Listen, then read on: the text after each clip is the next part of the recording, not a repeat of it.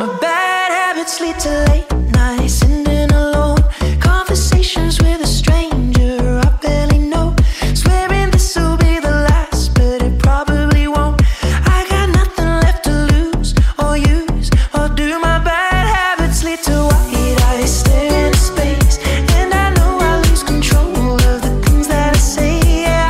we're back on a Friday. There's Ed Sheeran, and what is it about bad habits? They always seem to surface or resurface come Friday and the weekend, right? Well, heading into the weekend, let's get a wellness update for you. Here's our wellness expert, Laura DeSanctis, who joins us. Laura, good afternoon. Hi, Jeff. Good afternoon. Okay, uh, this week it was Tuesday, and by that I mean T W O. It was 2 22 22, second month, 22nd day of 2022. And we're going to uh, discuss numerology this week because of that. And let's maybe start just with a, a definition, if we could, Laura, about uh, numerology. What, what exactly is that? Sure. So, really, it's the study of numbers, um, the numbers and the frequencies, and how they really relate to our own lives, our purposes, and our past. So, when people talk about numerology, it's very, very similar to astrology. It's got this esoteric wisdom, um, but instead of studying planets, we're studying numbers. And what they usually say about numerology is that every number carries a unique energetic vibration. So, numerology is supposed to study the way these vibrations influence the story of our life and our personality. Hmm, okay, so since two was all over the news this week or in the uh, headlines because of Tuesday, does the number two does it specifically mean or stand for something? It's supposed to mean so 222, 111, 333, 444. Any of those numbers are supposed to be angel numbers. So when we see uh, angel numbers, they're groups of the same number, but they have a different meaning depending on the number. So the number two is supposed to be all about co creation and cooperation. So when we think about the number two, or when we see the angel number 222, we're supposed to think about balance, uh, diplomacy, empathy, and uh, partnership. Hmm, Okay, really interesting. So, uh, what is it about, like the number two or any of these uh, other numbers? Uh, what can we or how do we glean something about our lives uh, from that? That's a really good question. Um, so, what's the significance? I think too is like looking at the synchronicity. So, I know for me, and I know Jeff, sometimes we message each other about this. When we see eleven eleven, it's when you're supposed to make a wish. Um, when you see two two, it's supposed to be a great day for aligning with the best version of yourself. So, when you see those um, those numbers in sequence, it's supposed to be uh, a time of affirmations or reflecting or journaling. And every number means something very different. But I know for 1111, it's supposed to be, symbolize what's meant for you, is going to happen for you. So you really want to manifest that or take the time to journal about that and really make it something positive. Yeah, and you know it's interesting because uh, since you and I have talked about numerology in the past, I notice that more and more just uh, you know on my smartphone with the time and the date. But are there other ways that numbers kind of factor into our lives, and numerology might uh, also factor into our lives?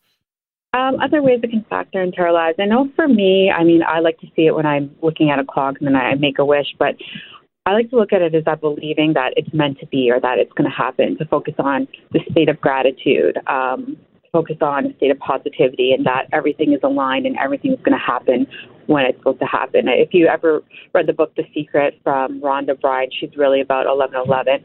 A lot of spiritual gurus talk about numerology and what's meant for you is really going to happen. So if you're seeing it by chance, let's say you're driving and you see a license plate that's 333 or 888, or by chance you're looking at the clock and or you see that on your computer, that's supposed to mean that's a great time of manifestation and alignment.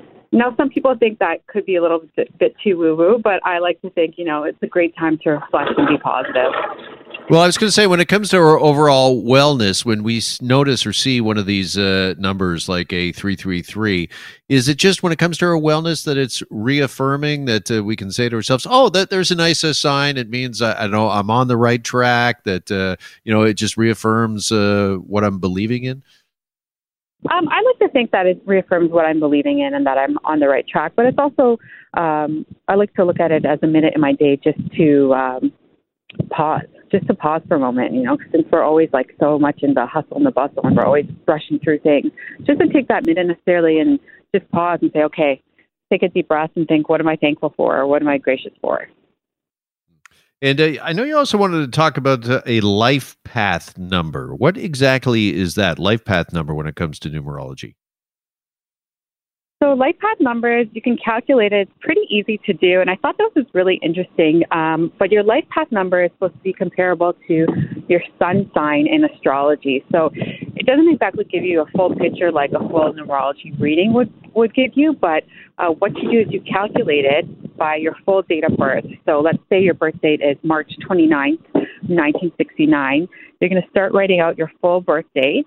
Um, so 1969, and then you're going to add up each digit. So you're going to continue to add up each digit, and you can simply just look at this online if people forget. But you add up each digit, and that's going to give you your birthday and a life path number. So uh, when we look at March, March is the month of three, and then March 29th, you're going to add the two and the nine, and then 1969. And when you add all those numbers in total, uh, your life path number is supposed to give you 39. And apparently, um, there's a little bit more arithmetic, but then it's supposed to be the life path number of three. So each life path number is supposed to signify something different.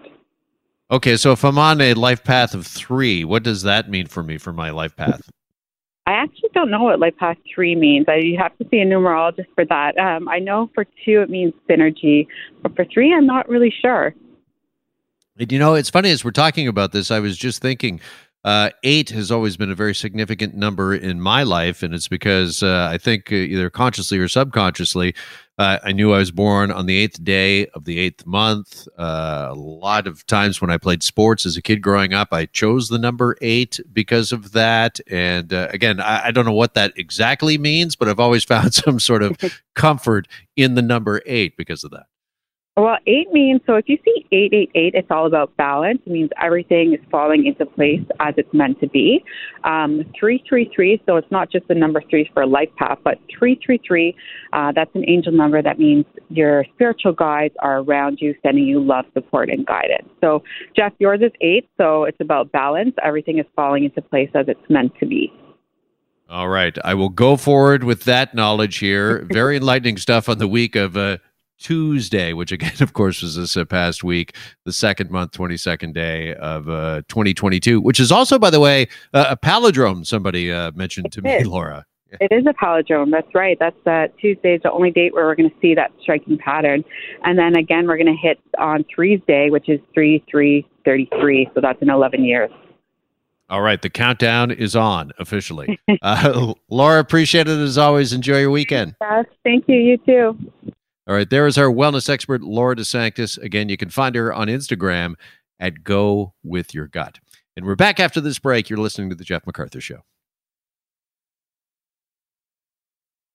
Hi, it's Shauna, and I might be a bad parent because my kids think french fries are vegetables. Hey, it's Ryan, and I might be a bad parent because I went out for wings when my wife was in the hospital after giving birth. Johnny here. I might be a bad parent because in my house, the tooth fairy gives pocket change. But we're not alone. Len emailed us and said his six year old daughter's Tarzan moment going from love seat to La-Z-Boy by curtains made him more proud than any dance recital. and Andy left his two year old at the rink. All right, guys, I'm sure we're not alone. Like Andy's kid. For stories and confessions like this, make sure you check out our podcast. It's called Bad Parents, and it's available wherever you get your podcasts. I left a glove at the rink.